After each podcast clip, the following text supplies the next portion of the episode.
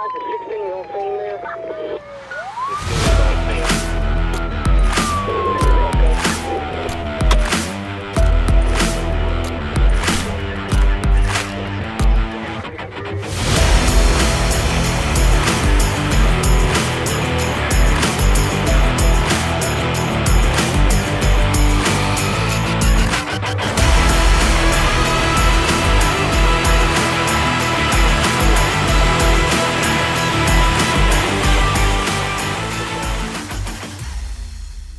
Hi, and welcome to another episode of On the Job with PORAC. I'm Brian Marvel, president of PORAC. With me, as always, is PORAC Vice President Damon Kurtz. Today, we're back on Zoom and hosting California Congressman Jimmy Panetta. Congressman Panetta currently serves California's 20th congressional district in the U.S. House of Representatives. His district includes Monterey and San Benito counties and parts of Santa Cruz and Santa Clara counties.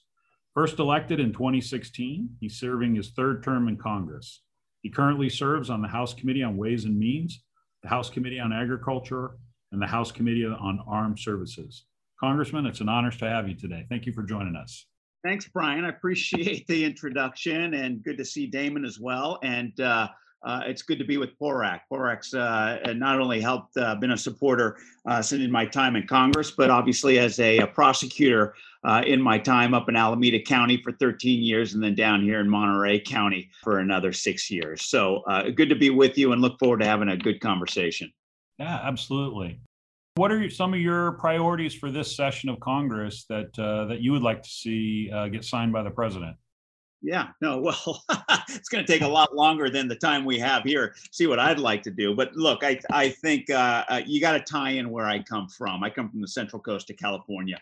Uh, I grew up here. I was educated here. I worked here, and now I have the fortunate opportunity to represent here on the Central Coast. And what you realize, if you've ever been here, you know we got a lot of bounty, we got a lot of beauty, and we got a lot of bases. And so my agenda is all focused on making sure that are the people here are served and our values are fought for back in Washington, D.C. So, obviously, when it comes to our bounty, it's making sure that our agriculture has the, enough support as possible. And that's not just with the product, it's with the people.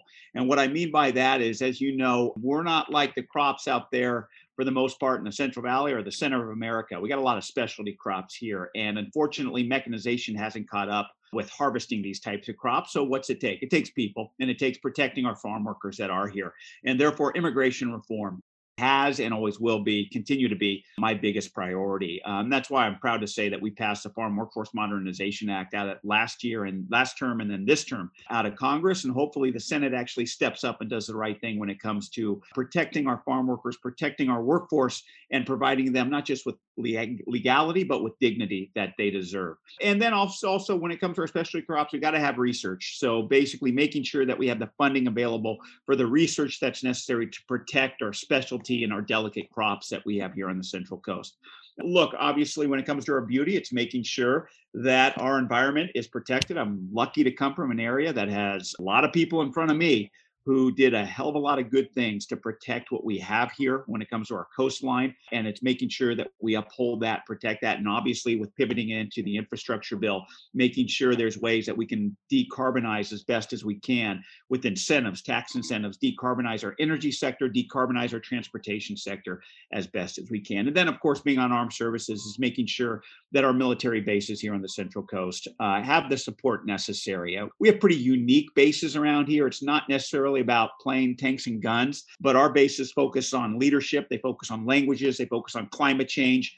Um, and so it's basically the soft people skills that are important. It's making sure that they're protected as well. Our military bases provide 1.5 billion to our economy and 15,000 jobs. And so it's important that uh, uh, they remain here and they have the support necessary to not just be a part of our national security, but be a part of our community. So, like I said, bounty, beauty, bases, uh, and the people here on the Central Coast. Look forward to continuing to work with Joe Biden, President Biden, as best as I can, especially with this upcoming infrastructure package and being a member of the Ways and Means Committee.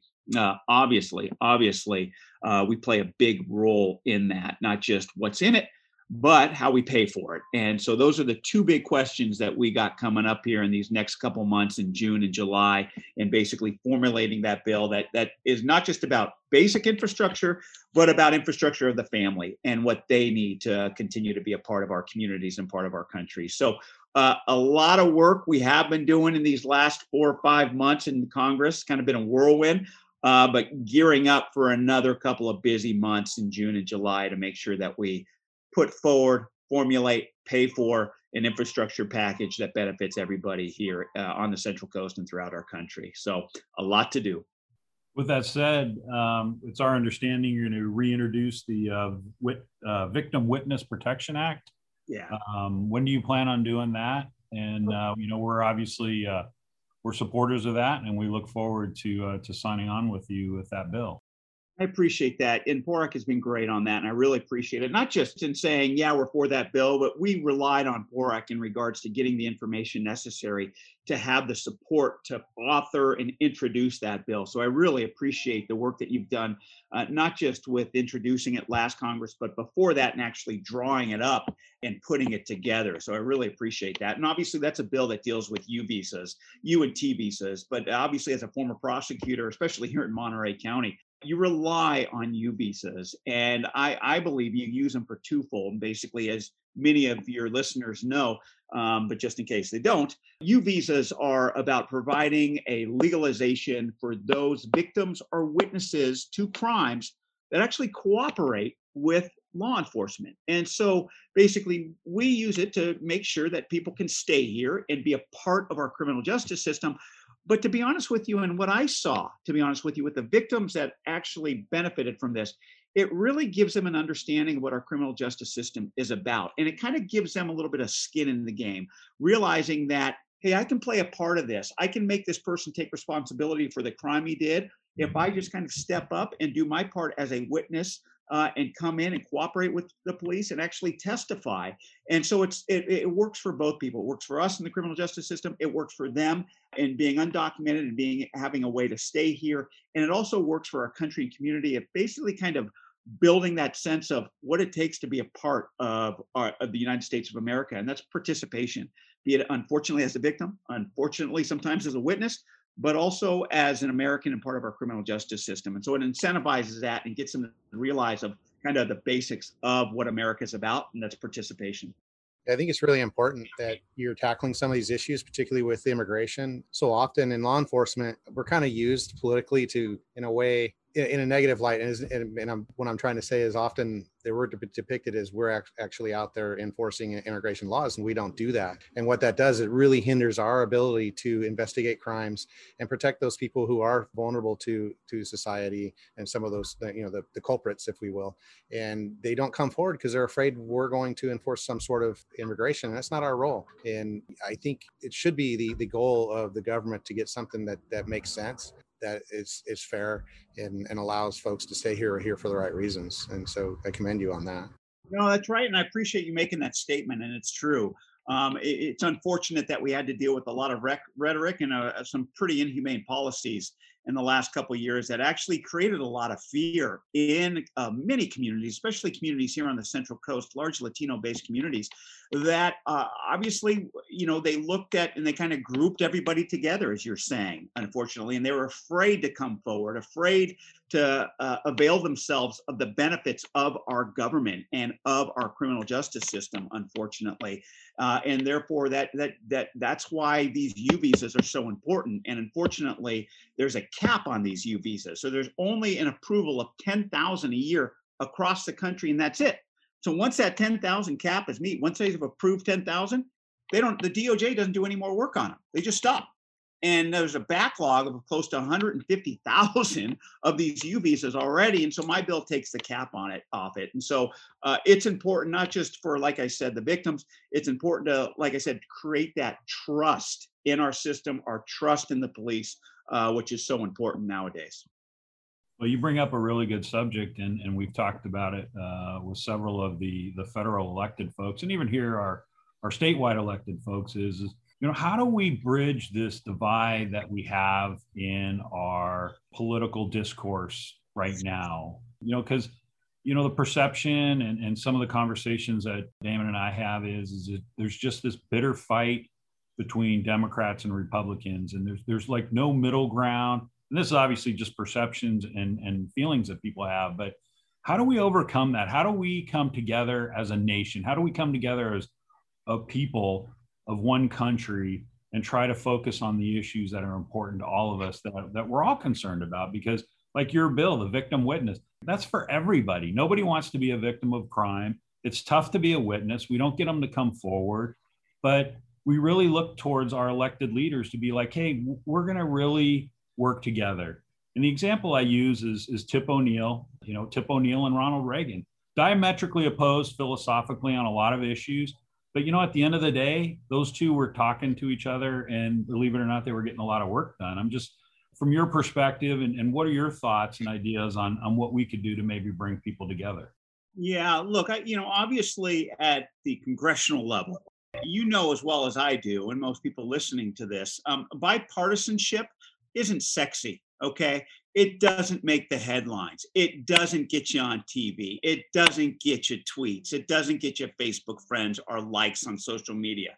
Trust me i know okay? But you know what? I've always learned the system that that's kind of how it works. And look, we have our extremes on both sides of the aisle, on the left and the right, and yes, in Congress. And uh, trust me, that's those are the people turn on the news, and that's what you see. Unfortunately, they don't see the fact that you have members like myself who basically have to work hard to be bipartisan. And what I mean by that is, you know, I, I like I said, I come from a pretty blue, blue district, all right, um, and so I don't have to be bipartisan. But I tell you, you know, and I could just vote the party line, to be frank. But that's not how I believe things get done in Washington, D.C. That's not how I learned it. That's not how I see it right now. And so, people, getting back to my original point, people don't understand the bipartisanship that does take place because they don't hear about it, they don't read about it. But I can attest to it, it happens. And I say that because I'm on several bipartisan caucuses from the Problem Solvers Group uh, the bipartisan working group that meets every week, every Tuesday morning, as well as a For Country Caucus. The Problem Solvers is a group of about 30 Democrats, 30 Republicans, get together every week, talk about issues, talk about finding our similarities rather than the differences that we have, and trying to work together on major bills, infrastructure, immigration, police reform, and so forth, and get behind those bills as well bipartisan working group comes together every week and just kind of talks about the issues of the week.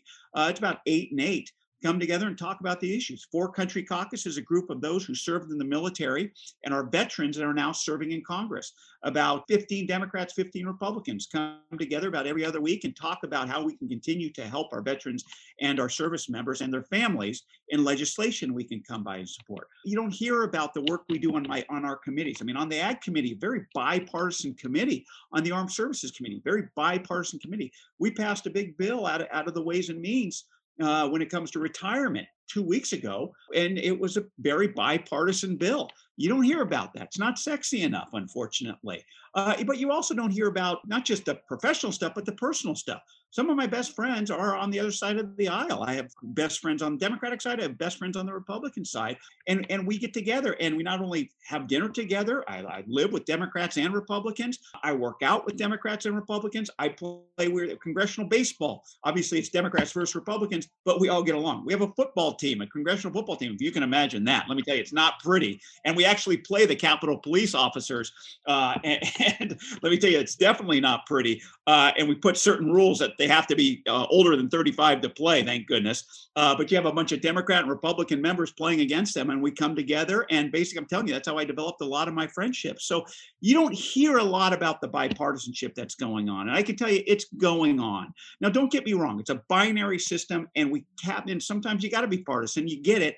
But let me tell you, that's not all we do. We are there to find our similarities and work together, at least with members like me. And that's kind of why, you know, that's why on this, uh, there's a new Lugar score that came out from the Georgetown University Center uh, that listed me as the 28th ranked member of Congress in bipartisanship, uh, number one in California. Um, and I'm pretty proud of that because it shows, you know, I'm not just talking about bipartisanship. This shows that I actually do bipartisanship in my legislation and my caucuses and my work. And to me, that's what it's about. And we have to continue to do that. But I got to tell you, it's not easy. Like I said, it could be somebody told me early on, They said, you know what, Jimmy? It's easy to be an average Congress member. And I said, what the hell do you mean by that? He said, look, he said, you can, you know, do your casework at home, get reelected, come back here, vote the party line, and just kind of float through. I, I, was dumbfounded when he said that. So I went home and I talked to my father, who served in this position, as many of you know, for about 16 years. And I said, Dad, someone said it's easy to be an average Congress member. And he looked at me and he started laughing. And he said, he said, of course it is. And, and I kind of looked at him you know, with a strange look. And he saw the look on my face. And he said, he said something that I'll never forget. And he said, but you know what? And this is how my dad talks. So I'm sorry, you might have to bleep me. But he said, you know what? It's fun when you get shit done. And it is fun when you get stuff done. And we are getting stuff done. And I do believe that big way that we can get stuff done is we do it in a bipartisan manner. And that's why I'm number 28, number one in California. That's why I'm on these caucuses. That's why I make that extra effort to be bipartisan because I want to get stuff done for the people on the central coast of California. And I will work with anybody who does that. That's uh, that's great to hear, and obviously the the passion comes through with you on that. And um, you know, I think that we consistently hear that from a lot of the elected folks, and obviously we do a uh, we do a fly-in. Uh, we had to do it virtually this year, so we're looking forward to getting back to DC and, and walking the halls and meeting with you. Hopefully, uh, I'm not sure when the timeline on the fence is around the Capitol coming down, but we definitely want to get in and and, and meet with your staff and, and meet with you and meet with all the elected officials because you know our, our big mantra is is that uh, we're not about making headlines we're making about good policy. Uh, and we know the big topic of discussion at the capitol is, is police reform. And uh, you know we've shared with you our positions and, and, and our feelings on that. And we appreciate all the support that you've given us uh, in regards to those types of discussions so, do you anticipate the fence coming down soon? What about the Capitol? Is it, do you think the Capitol will be opened up maybe by August or sooner? Hopefully. yeah, the, the, the, fence is down, and the National Guard are going away, um, and, and and and that's a good thing. Um, you know, I, I look, I understood why the fence came up, especially after January 6th. I understood uh, why the National Guard came in, especially being there on the Hill on January 6th. But it wasn't what our capital our cathedral of democracy should stand for to be honest with you. We shouldn't have that symbolism behind the people's house. Everybody should have cap, uh, should have access uh, obviously authorized uh, access to the united states capitol. And uh, you know having the fence around it was unfortunate. I, i'll be the first to say that and i didn't like that at all just because it wasn't how I've known the Capitol would be, not, not in this time as a member, but uh, growing up as a kid and visiting Washington, D.C. It's just not what the United States Capitol should be about. And so I'm glad that it's down. I'm glad the National Guard is leaving. And I'm glad that we continue to give support to our U.S. Capitol Police. And that's the most important thing right now we can do to make sure that they're there to do their job and they have the resources necessary to do their job rather than a fence focus on the police and their abilities to do their job. And I think that's what we're getting to, especially uh, with the passage, hopefully, of a commission to, to review um, January 6th and to ensure that basically, you know, kind of do that after action report that everybody, everybody does when something goes wrong or something goes right. You should always have the ability to sit down and kind of review what the hell happened here? How can we get better? How can we capitalize on what we did well? And so hopefully that happens. If not, um, I, I do believe that the Capitol Police will continue to have the support of members of Congress as well. What about with the uh, pandemic uh, easing restrictions? Do you think that you guys will open up for in-person meetings? Yeah, I, I, I, do. I think it's getting there. It's getting real close, man. And trust me, I can't wait either. Because let me tell you, if a day like today, I'm sick and tired of Zoom calls. I think we all are. It drives us batty. I mean, I'm more exhausted after sitting on my butt doing Zoom calls than I am out and about in the district, which I'd rather be doing. Trust me on that. And that's how I feel in Washington D.C. And let me tell you, a lot of other members do as well. I can't give you a specific date, man. Uh, look, it's what May 27th right now. I think it's going to happen. Probably, you're probably looking in July, maybe, is when I, I think we'll open up. But look, know that if people ever want to meet with me and you're out in Washington, D.C., give me a call, call my office, let me know. We'll come get you, we'll escort you in, and I'd be happy to see you in person. I'm vaccinated. I hope other people get vaccinated. Uh, and I think uh, the numbers demonstrate why we should get vaccinated. I mean, California's number one in uh, low infection rate. Why? Because we're number one in high vaccination rate. So let's hope that people start to look at those numbers and kind of make sense and get vaccinated so that we can get back open, not just in Washington, D.C., but throughout our country. Excellent. And in regards to the support for the Capitol Police, we really appreciate that. Uh, we totally support an investigation of what happened on that date. And one of the things that we've really been advocating for is if this group comes together, that they try to get more rank and file members on board because, you know, obviously, you know, we watched it live and, and it really felt like the rank and file members got hung out to dry on that. And it's very unfortunate because they were that front line. They were having to deal with those issues while the command staff was doing whatever. And it just is very unfortunate that those folks had to endure what they did on that day and not have the support and the necessary resources to help them. So uh, we, we strongly support and advocate for that. And uh, like I said, we, we really hope that they really pick rank and file people to advise or you know provide recommendations where they can versus just going to the management because if it's the management you know what's going to happen it's going to be the fault of the folks on the front line who literally have zero decision making on how they're going to respond to that type of stuff. So really appreciate the support on that. I, I appreciate that input. That's really good input. And thank you for saying something and thank you for your support uh, of the commission. And you explain exactly, very simply uh, and well articulated why uh, with that, commission. So I, I, appreciate that. And um, and I think um, what you got to know is that you know we obviously you know in the Cap- U.S. Capitol Police will tell you they're there to protect us, to be frank, and they do a hell of a job at it as they did on that day. Okay, so that was their goal to protect the members of Congress and other members who were there in the Senate as well as the Vice President. They did that that day, thank goodness. Unfortunately, at the sacrifice of of lives. Uh, and that was unfortunate. But I, I, can tell you, we all feel that they did their job, and we're very proud of them but obviously we want to make sure that we provide them the resources to continue to get better and to learn uh, from what happened that day. Also, on another note, you know, I, I said that we play football. Uh, we play football because we raise money for the Capitol Police Foundation. And last time we played, not last year because of the pandemic, but year before, we raised over 350,000 for the wow. Capitol Police Foundation, which goes towards these families. And it was, uh, we had our kickoff to kind of get members of Congress out to be a part of it and police officers to be a part of it. And uh, the, the, chief spoke and she said, unfortunately, this year, uh, a lot of officers, a lot of families of officers have been relying on that fund and it's actually being drawn down significantly. So yeah. now's the best time to have that football game, to have that foundation so we can support that foundation. And I'd recommend other people supporting that foundation as well because those officers and their families need it the most right now. Yeah, I appreciate it. And what we'll do is, uh, if we can get a link from one of your staffers or something, we'll make sure to put it up when we post this uh, podcast because be definitely want to get uh, we want to draw attention to it and have people to uh, to contribute to it.